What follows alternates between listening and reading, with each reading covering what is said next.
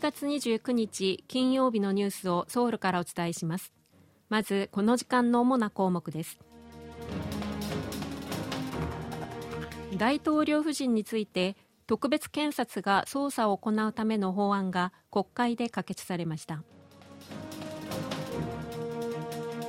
建設業や製造業などでの重大事故の責任を現場責任者ではなく会社の経営者に負わせることのできる法律に基づいて初めて実刑判決が出されました。韓国の情報機関は北韓が来年早々にも軍事的挑発に出る可能性が高いとみています。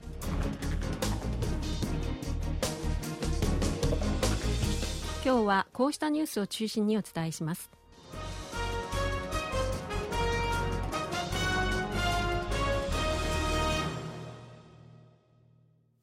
ユン・ソンニョル大統領の夫人キム・ゴニ氏が株価操作に関与したとされる疑惑について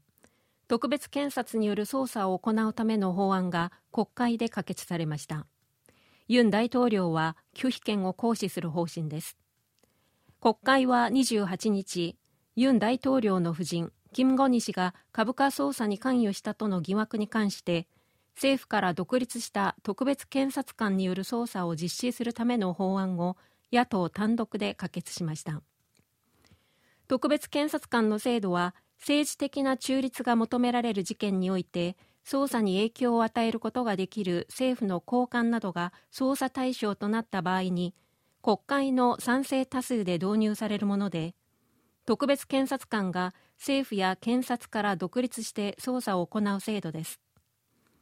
この事件をめぐっては輸入車の販売会社ドイツモーターズの元会長が2009年から2012年にかけて株価を操作したとして検察がおととし11月に元会長を逮捕していて今年2月には元会長に対して懲役2年執行猶予3年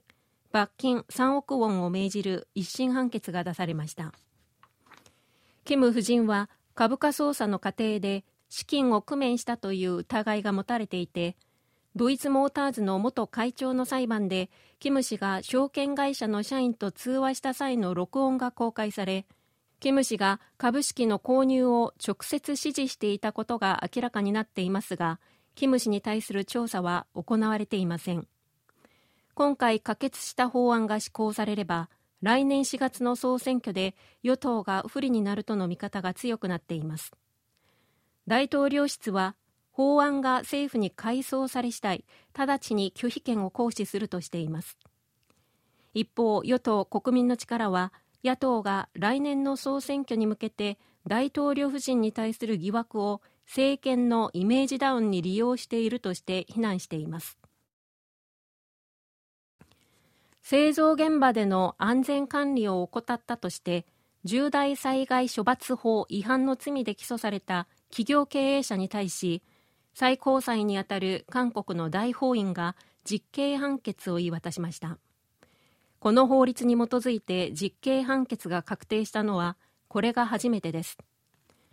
重大災害処罰法は去年1月に施行され常勤の労働者が50人以上いる現場で死亡事故などの重大な災害が発生した場合安全対策義務を怠った事業主と経営責任者を処罰できるとしています。京山南道ハマンにある韓国製鋼の工場で去年3月に起きた死亡事故について会社と会社の代表の責任を問う裁判で大法院は28日重大災害処罰法違反の罪で裁判にかけられた韓国の鉄鋼メーカー韓国製鋼の代表に懲役1年の実刑判決を言い渡した2審の判決を確定しました。重大災害処罰法に違反した罪で実刑判決が確定したのはこれが初めてです。韓国の情報機関国家情報院は北韓が来年の早い時期に軍事的挑発に出る可能性が高いという分析を示しました。国家情報院は28日来年4月に予定されている韓国の総選挙を前に北韓が来年の早い時期に軍事挑発に出る可能性が高いと発表しました。北韓の金正恩国務委員長が来年初めに韓国に大きな波紋を起こす方策を準備せよと側近らに指示していたことなどを根拠として挙げています。また過去に軍事挑発に関わったことがある人物が最近要職に再起用されていることも新たな挑発の前兆だとしています。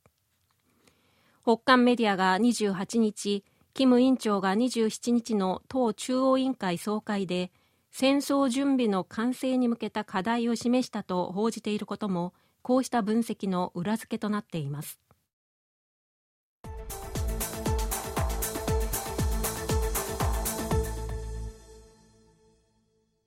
韓国株式市場の総合株価指数はこの1年で19%上昇しました。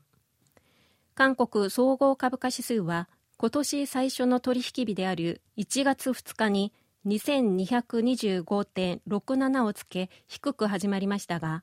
二次電池関連企業への投資ブームに支えられ8月1日には2667.07と今年の最高値をつけました。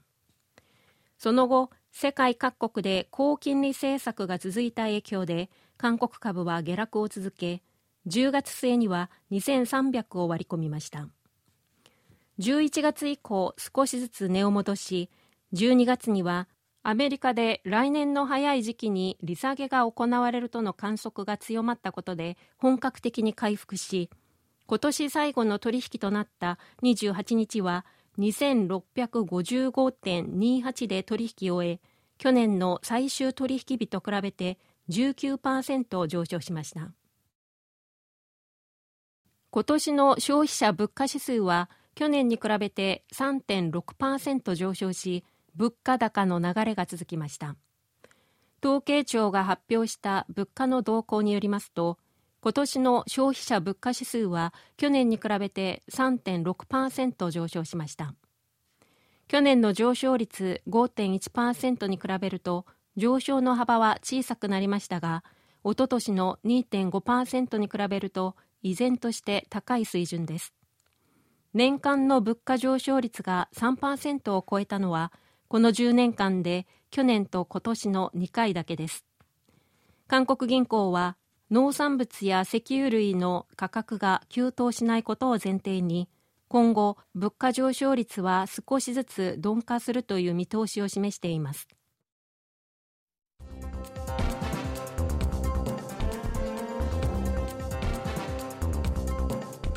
こちらは韓国ソウルからお送りしているラジオ国際放送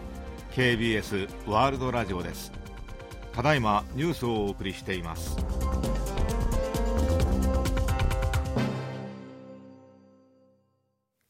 人手不足が深刻になっていることから政府は陸体労働など比較的単純な労働の担い手として外国人人材の活用を進めていますが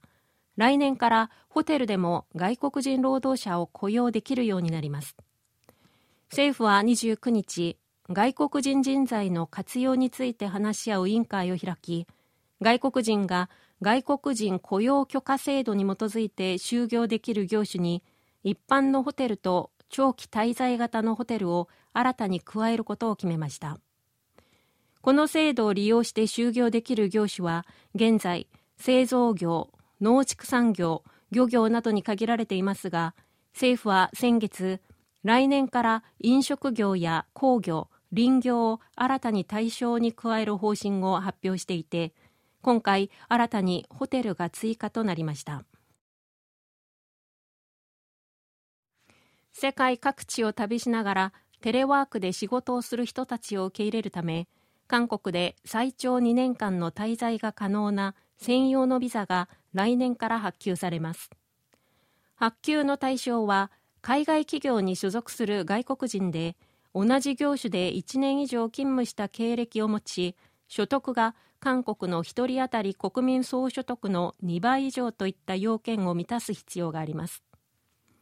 去年の韓国の1人当たり国民総所得から計算するとこのビザを申請できるのは所得がおよそ8500万ウォン以上の高所得の外国人に限られます。